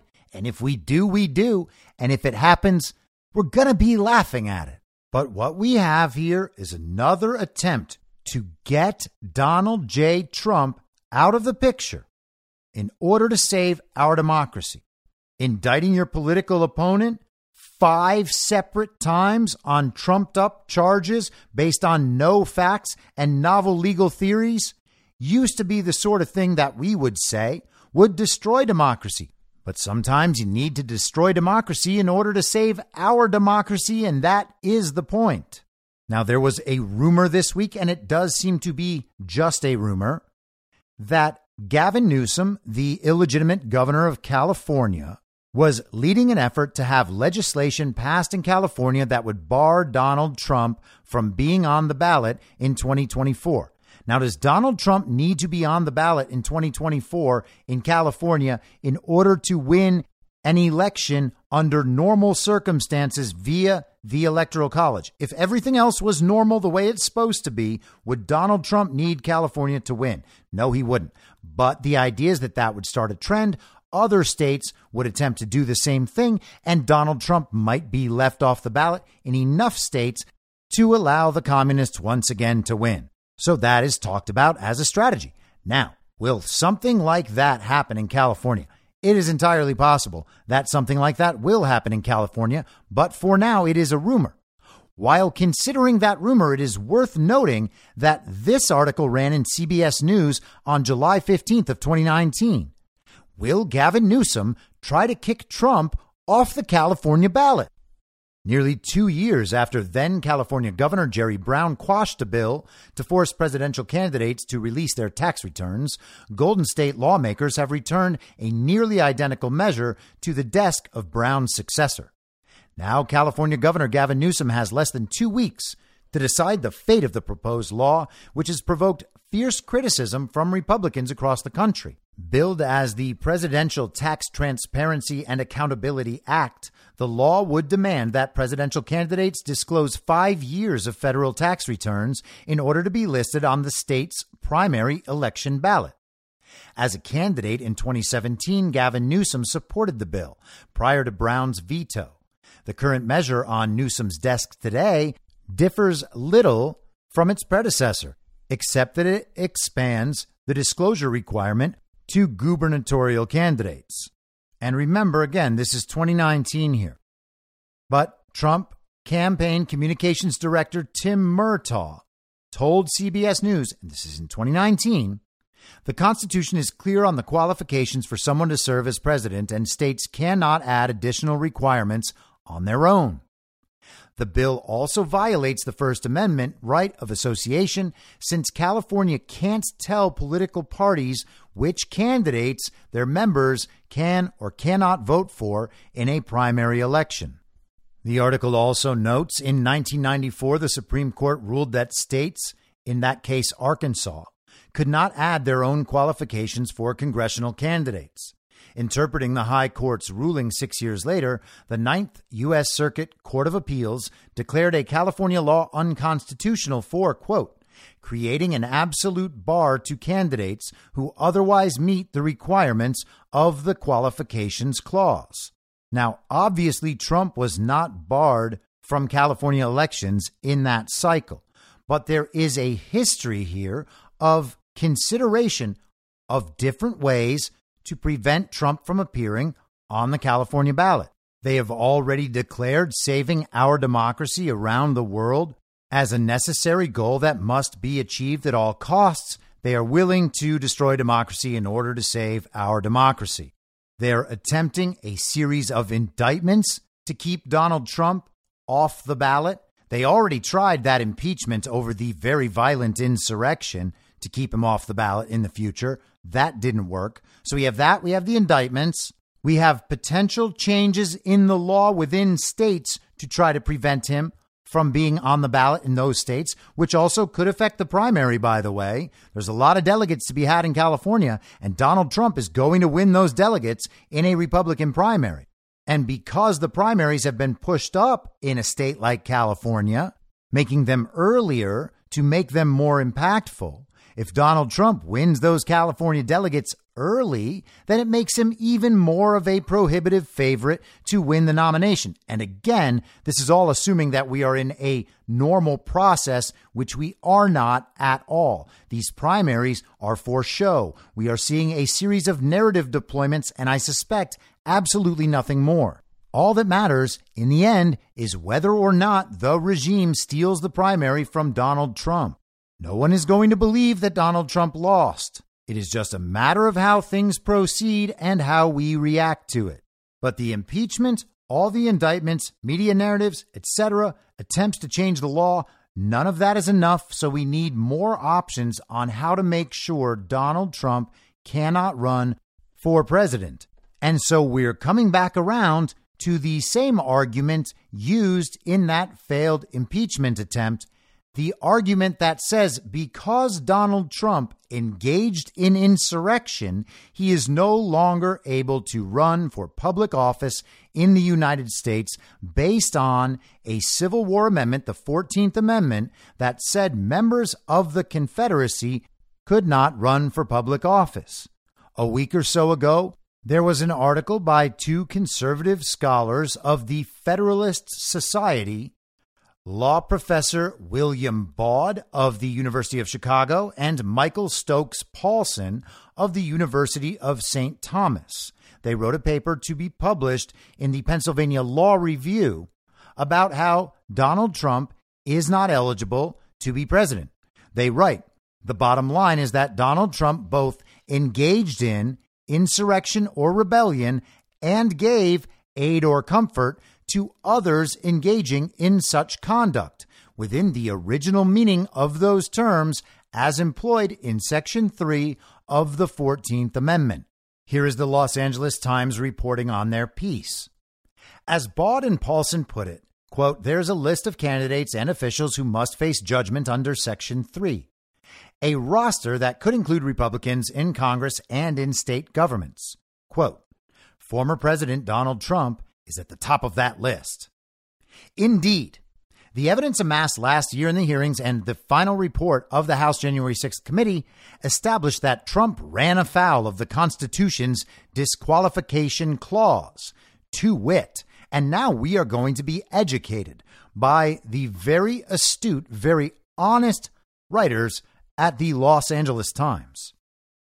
lying from election day to the present that victory was stolen from him, coercing Republican state officials, Justice Department appointees, and then Vice President Mike Pence to throw out Joe Biden's votes, encouraging fake presidential electors, summoning supporters to a quote unquote wild rally to pressure Congress and Pence not to certify Biden's election on January 6, 2021, telling them to quote fight like hell, failing to intervene for three hours while they ravaged the Capitol, stopped the certification, and threatened the lives of Pence and lawmakers, providing quote aid and comfort to the insurrectionists as captured by his noxious video that evening, professing his love for them and more recently by his promises to pardon them once he's reelected.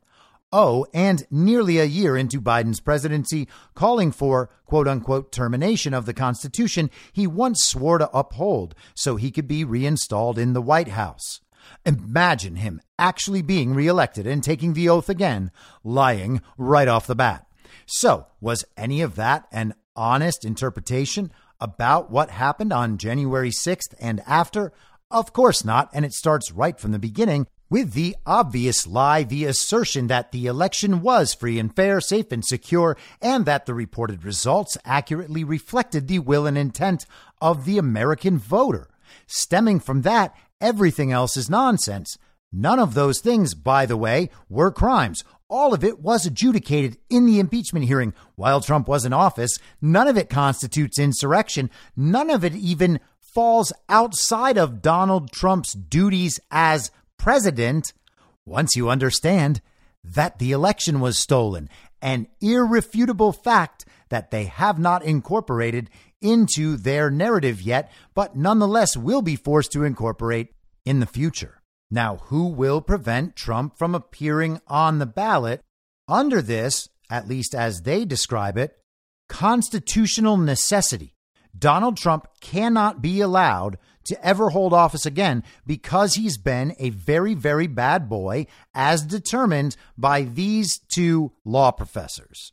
The Los Angeles Times writes Baude and Paulsen say the enforcers should be, quote, anyone whose job it is to figure out whether someone is legally qualified, end quote, to hold office and to be included on state ballots. That is, state election administrators, typically the secretaries of state.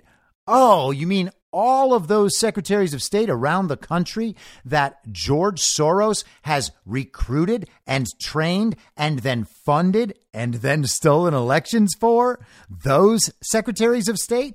They should have the authority to determine whether or not someone is allowed to run for president, even though they are not in any way barred by the Constitution? Oh, but they are barred this way, according to the qualitative and subjective interpretations of these two law professors and eventually George Soros' secretaries of state. Back to the Times article. Okay, but that's easier said than done. Given the decentralized state by state administration of elections and the nation's polarization, you can imagine officials in blue states like California being receptive to challenges to Trump's name on the ballot, while those in states that are MAGA hat red would give such actions the back of their hand. Baude and Paulsen do not address the chaos that our red blue divide could bring on. And yes, we are so divided, at least according to the results of totally fraudulent elections. So these are the two conservatives making this argument, which means that even Republicans know Donald Trump is not allowed to run.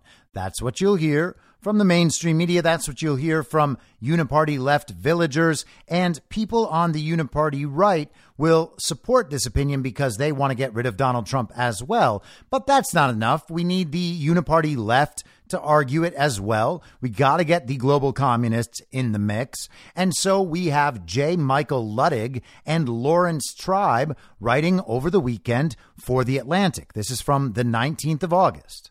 The Constitution prohibits Trump from ever being president again. And this is a very long article. I just want to hit some excerpts. They write, this protection embodied in the amendments often overlooked Section 3, same as the last article, automatically excludes from future office and position of power in the United States government and also from any equivalent office and position of power in the sovereign states and their subdivisions any person who has taken an oath to support and defend our Constitution and thereafter rebels against that sacred charter, either through overt insurrection or by giving aid or comfort to the Constitution's enemies. So that is the argument. And here, as in the last article, they are at least partially referencing this post from Donald Trump on Truth Social from back in early December of 2022. Trump wrote, a massive fraud of this type and magnitude allows for the termination of all rules, regulations, and articles, even those found in the Constitution. Now, that is not Donald Trump promoting the overthrow of the Constitution. That is Donald Trump saying that when the country has been usurped in league with foreign powers to subsume our constitutional republic into the global regime, also known as our democracy, all bets are off. And it turns out that all bets are off, which is why all arguments about how the only way to remove Joe Biden is through impeachment have always been so utterly stupid. We are in uncharted territory, and there is no way in the world that the founders would have ever intended the Constitution to actually solidify the usurpation of this nation. It makes absolutely no sense whatsoever. And the idea that any good American could ever argue otherwise makes no sense to me. Now, Luttig and Laurence Tribe. Laurence Tribe is one of the most deranged regime communists online. It's absolutely insane. But they address the conservative argument for this that we just went through. Written with precision and thoroughness, the article makes the compelling case that the relevance of Section 3 did not lapse with the passing of the generation of Confederate rebels whose treasonous designs for the country inspired the provision. That the provision was not and could not have been repealed by the Amnesty Act of 1872 or by subsequent legislative enactments and that Section 3 has not been regulated by any judicial precedent to a mere source of potential legislative authority, but continues to this day by its own force to automatically render ineligible for future public office all, quote, former office holders who then participate in insurrection or rebellion, end quote, as Baude and Paulsen put it. So this thing is self enforcing. Because Trump did that, he is automatically ineligible. End of story. And that works so long as you accept their definition and understanding of what Trump did. Of course, all of that falls apart the moment you realize that the elections were stolen. All of these anti Trump arguments to keep him off the ballot, all of them, absolutely all of them, all of the anti Trump arguments in general, all require as a supposition that the election was actually free and fair, safe and secure, and that the reported results reflected the will and intent of the American voter. That key premise to all of this is absolutely wrong. Therefore, the entire argument is wrong. None of this is valid. None of it is close to valid. None of it will ever be proven in reality to be valid. It does not matter how far they push these things. Reality will prove and history will record this point as true. Joe Biden did not receive 81 million real lawful American votes, and therefore all the bets are off. All of this stuff they say is nonsense. That is why they are determined to figure out different ways to destroy democracy in order to protect our democracy. They wouldn't need to do all that if Donald Trump could be defeated by Joe Biden in a legitimate election, and nothing in the world could be more obvious. Here is how the communists conclude. If Donald Trump were to be reelected, how could any citizen trust that he would uphold the oath of office he would take upon his inauguration? As recently as last December, the former president posted on Truth Social his persistent view that the 2020 election was a massive fraud, one that, quote, allows for the termination of all rules, regulations, and articles, even those found in the Constitution. And you gotta laugh at them questioning how could any citizen trust that Donald Trump would uphold his oath to the Constitution? Well, it's because we've watched him do it in the face of every system of power in the world trying to thwart his efforts. We trust him because we watch him all the time, and he is responsive to the people, and we can watch him being responsive to the people. That is how you actually form trust. Back to the article. No person who sought to overthrow our Constitution and thereafter declared that it should be terminated and that he be immediately returned to the presidency can, in good faith, take the oath that Article 2, Section 1 demands of any president elect, quote, before he enter on the execution of his office. And honestly, every sentence in this article should have an asterisk at the end that says, assuming we're right about the elections. And of course, they're not right about the elections. Here's George Washington University professor of law Jonathan Turley the other night with Laura Ingraham. Fox News contributor, professor, break this down to the layman out there. What on earth are they arguing? It's Larry Tribe, it's former Bush uh, Fourth Circuit Judge Mike Luttig, and Deval Patrick all together that Trump cannot be on the ballot. Explain that. Well, you know, quite frankly, I think this is the single most dangerous constitutional theory I've seen pop up in decades. I mean, this is an argument that under the 14th Amendment, uh, Donald Trump can be barred from running again, from ever holding office uh, in the federal government.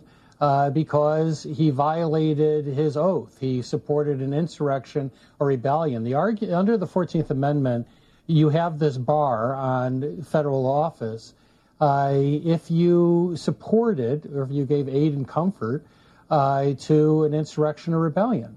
Now, of course, that brings you to the original question what was January 6th? In the view of many citizens, including myself, it was a protest that became a riot.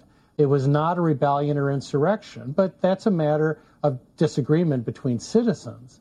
But Donald Trump hasn't been charged with insurrection, not even incitement. Uh, special counsel Jack Smith charged him with a variety of crimes like fraud. He notably did not charge him with even incitement. Now, Turley doesn't believe that the election was stolen, and neither does Alan Dershowitz, who I'm going to get to in just a second.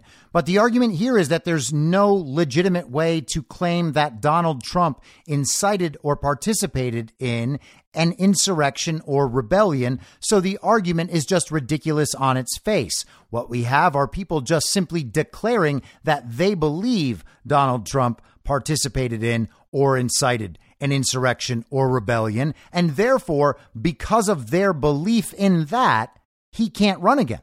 Well, hey, I believe that all of the Democrats promoting the false narrative about George Floyd and Jacob Blake and Breonna Taylor throughout 2020 incited an insurrection and a rebellion. And Joe Biden was part of that, and Kamala Harris was part of that. I believe that they also participated in the active overthrow of our government through a stolen election. And then they did it again on January 6th by provoking some of the elements, at least, of that very violent insurrection. So that's my opinion. They have their opinion. Shouldn't it matter in a democracy whether more citizens believe that Donald Trump did not instigate, incite, participate in insurrection or rebellion than the ones who do believe that? Doesn't that matter in a democracy? Oh, no, of course it doesn't. We have to listen to the elites. We have to listen to the experts. It's worth it to override the will of the actual citizens because they're too stupid to know about these arcane and totally invented legal theories. This is just another instance of how we're going to have to destroy democracy in order to save our democracy. Here's Harvard law professor Alan Dershowitz one of the most reputable constitutional law professors in the country. Not that I personally care about that, but while we're playing credential games to override democratic perspectives, we might as well use our own credential person. Well, first of all, I predicted that in my book, uh, Trump. I have a whole section on the complicity of the media and academia, and this was an obvious ploy the Constitution simply doesn't permit this. There's no procedure. What Tribe says is it's self enforcing. In other words, any secretary of state, any governor who doesn't like a candidate can enforce it. For example, the governor of Texas could suddenly decide that uh, uh, Joe Biden is an insurrectionist because of his failure to control the borders, and he can disqualify uh, Joe Biden. This will cause a constitutional crisis. Look, the framers of the Constitution took so much care to make it so difficult to impeach a sitting president, even if he has committed treason. You need two thirds of the Senate to get rid of a president who's committed treason. Do you think the framers of the 14th Amendment would have simply allowed any Secretary of State without any process, without any procedure, to simply say, no, we think President Trump has engaged in insurrection, even though no court has ever found that. And therefore, we're going to take him off our ballot and we're going to create a constitutional crisis. That is simply wrong. Professor Tribe does not know what he's talking about. And I guarantee you one thing if the shoe were on the other foot, if this were an attempt to disqualify a Democrat, Professor Tribe would be writing exactly the opposite article and citing exactly the same sources because you can always count on Tribe to twist, distort, and turn the Constitution to come out to make his political points. That's why we're different. I'm not smarter than Tribe. I'm just more honest. I look at the Constitution not through the eyes of partisan or political politics. As you know, I'm not myself a Trump supporter. I look at it through the eyes of history, the framers. He first looks at the result he wants, and then he manipulates and figures out how we can get at that result. And Judge Luttig has, although he's been a very, very conservative and cautious Republican, has just decided to join this on the other side, and the other two professors too.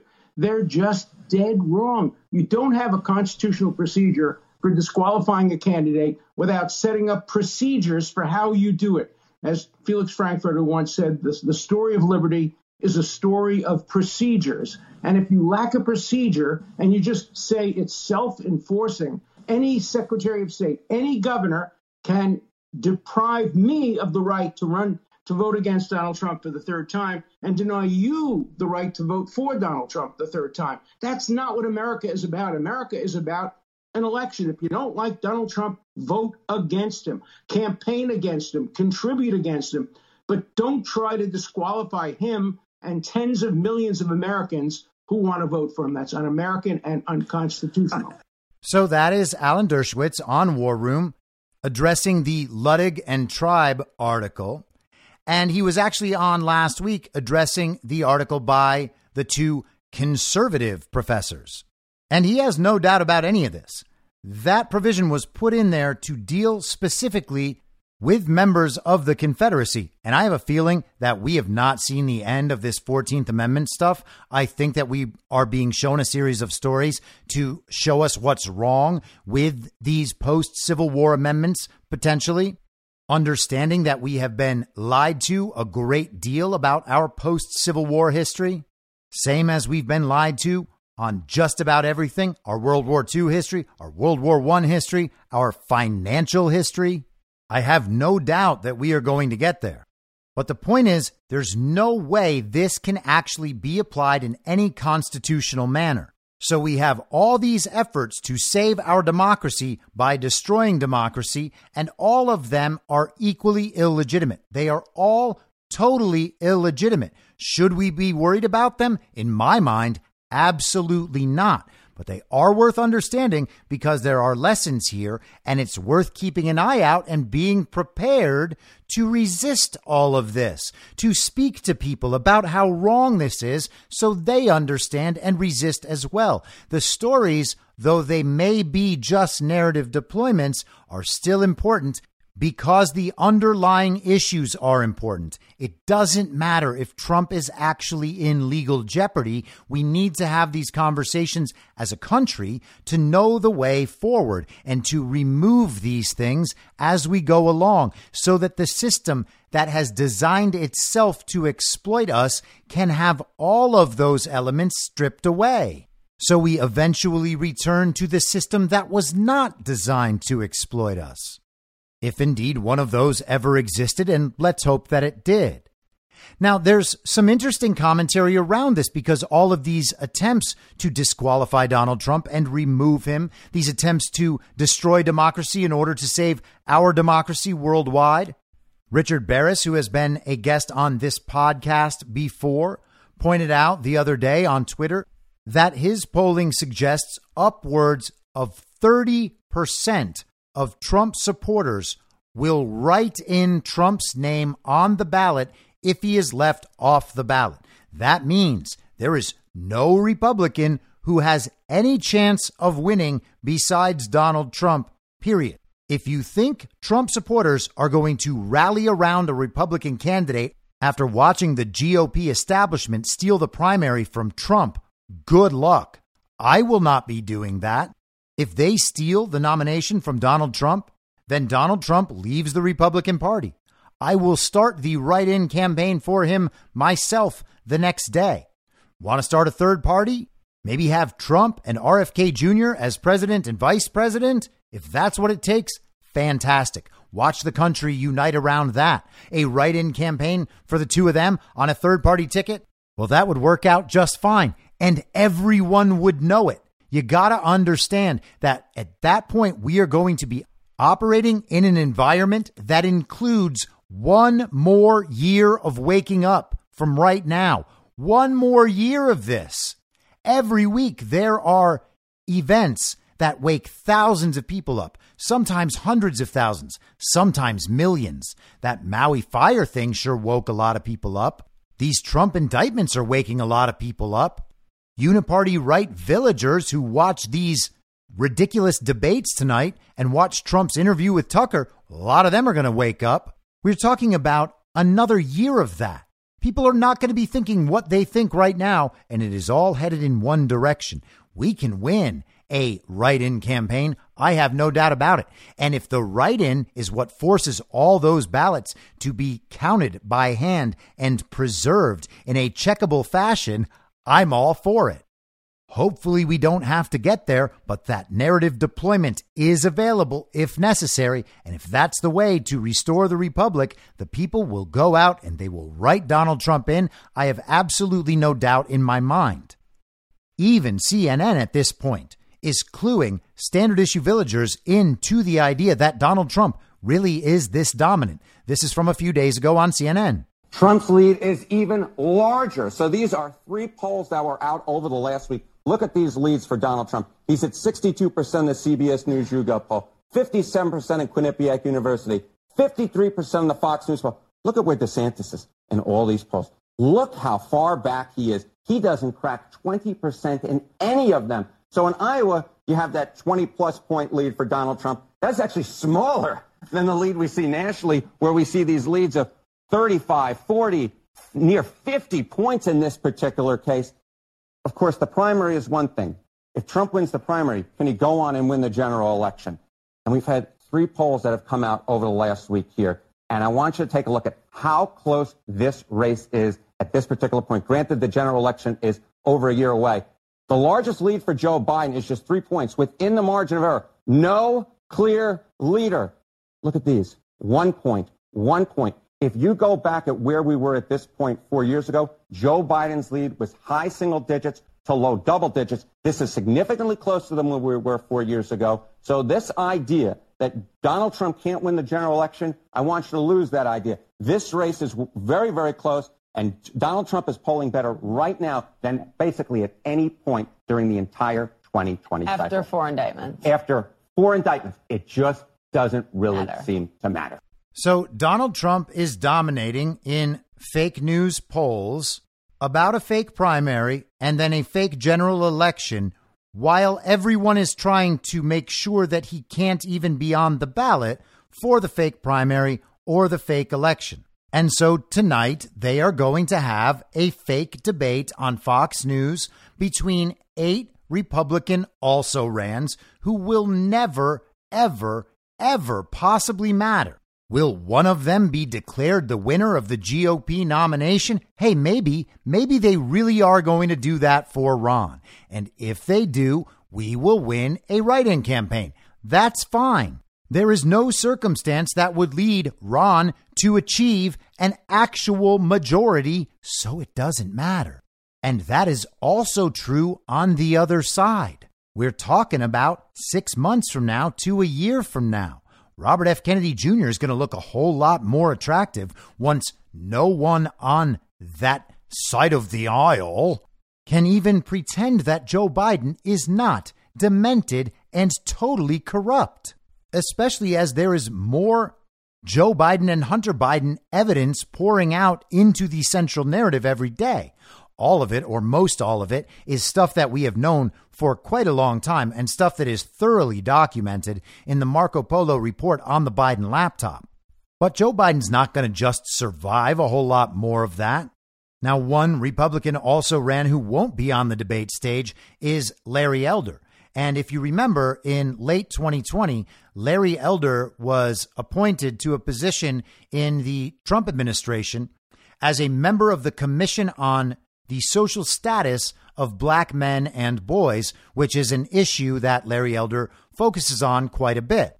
Now, Larry Elder ran as a candidate in the California governor recall race then just rolled over and took the L without challenging the legitimacy of California's elections at all. Is that just a narrative deployment? Is that an info op? Did Larry Elder do what he was supposed to do and then just bow out when he was supposed to bow out? Maybe got to leave that option on the table. But also, he didn't say or do anything about obviously stolen elections in California. So what are we to think of him? Can't trust him.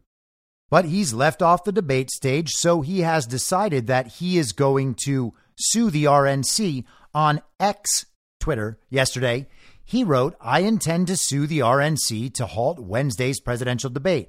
I said from the beginning that it appeared the rules of the game were rigged. Little did we know just how rigged it is.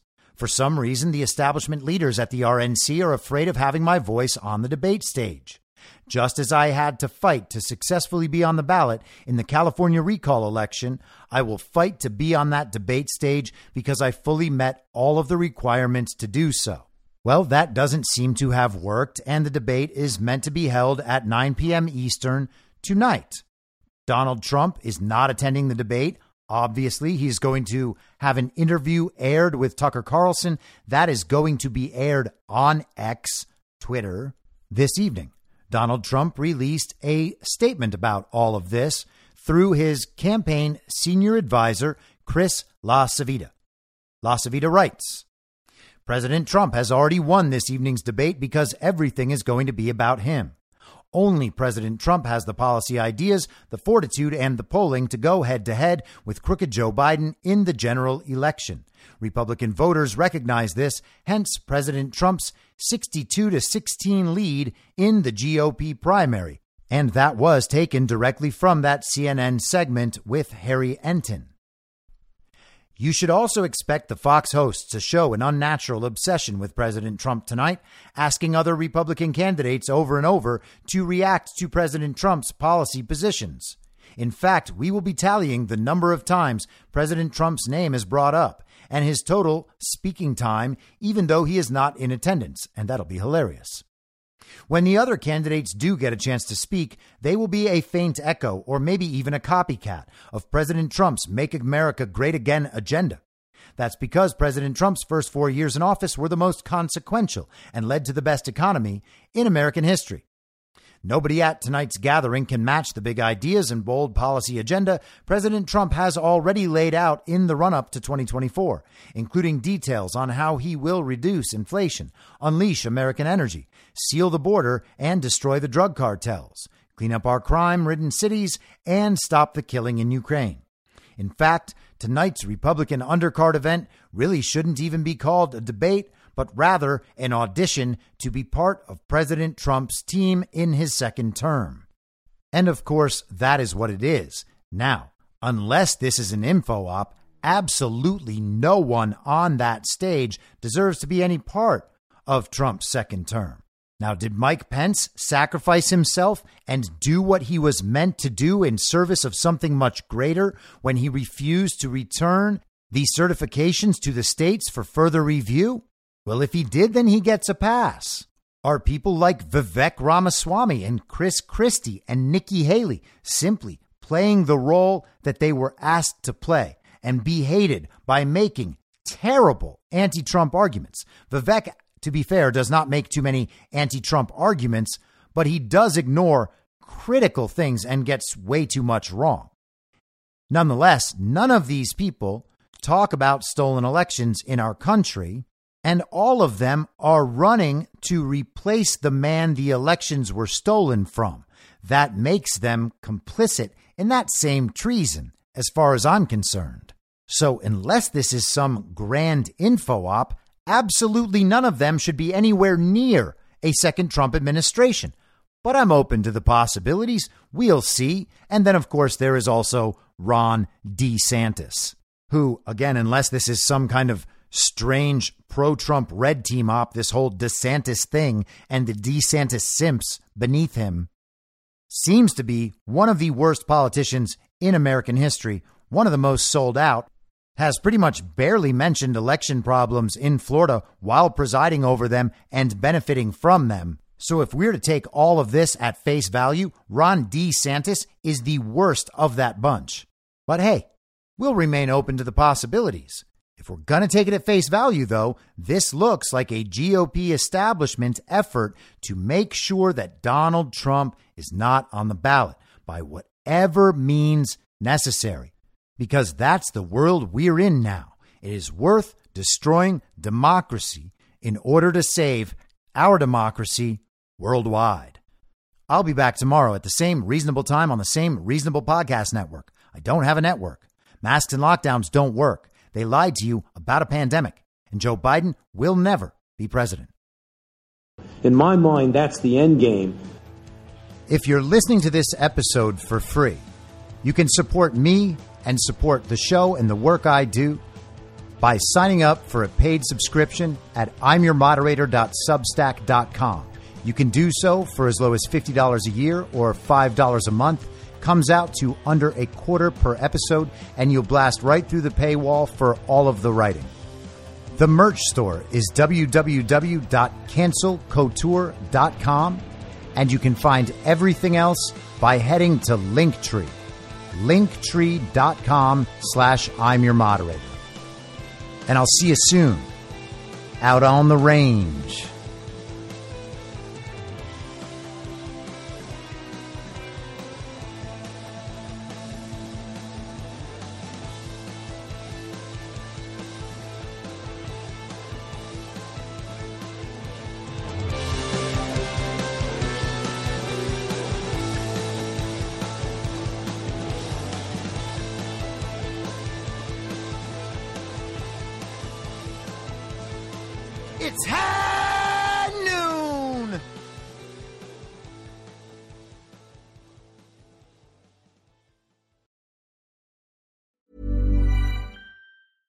Planning for your next trip? Elevate your travel style with Quince. Quince has all the jet setting essentials you'll want for your next getaway, like European linen, premium luggage options, buttery soft Italian leather bags, and so much more. And it's all priced at 50 to 80% less than similar brands. Plus, Quince only works with factories that use safe and ethical manufacturing practices. Pack your bags with high-quality essentials you'll be wearing for vacations to come with Quince. Go to quince.com slash trip for free shipping and 365-day returns. Mom deserves the best, and there's no better place to shop for Mother's Day than Whole Foods Market. They're your destination for unbeatable savings, from premium gifts to show-stopping flowers and irresistible desserts. Start by saving 33% with Prime on all body care and candles. Then get a 15-stem bunch of tulips for just $9.99 each with Prime. Round out Mom's menu with festive rosé, irresistible berry chantilly cake, and more special treats. Come celebrate Mother's Day at Whole Foods Market. Imagine the softest sheets you've ever felt. Now imagine them getting even softer over time. That's what you'll feel with Bowl and Branch's organic cotton sheets. In a recent customer survey, 96% replied that Bowl and Branch sheets get softer with every wash. Start getting your best night's sleep in these sheets that get softer and softer for years to come. Try their sheets with a 30-night guarantee. Plus, get 15% off your first order at bowlandbranch.com. Code BUTTERY. Exclusions apply. See site for details. In my mind, that's the end game. Thanks for listening. If you'd like to follow what I'm reading and thinking throughout the day, you can do that by downloading the Telegram Messenger app and going to t.me slash I'm your moderator. On social media, you can follow me on Truth Social, Gettr, and Gab at I'm Your Moderator. I also have channels on Rumble and BitChute. If you'd like to follow the writing, you can find me at I'mYourModerator.substack.com.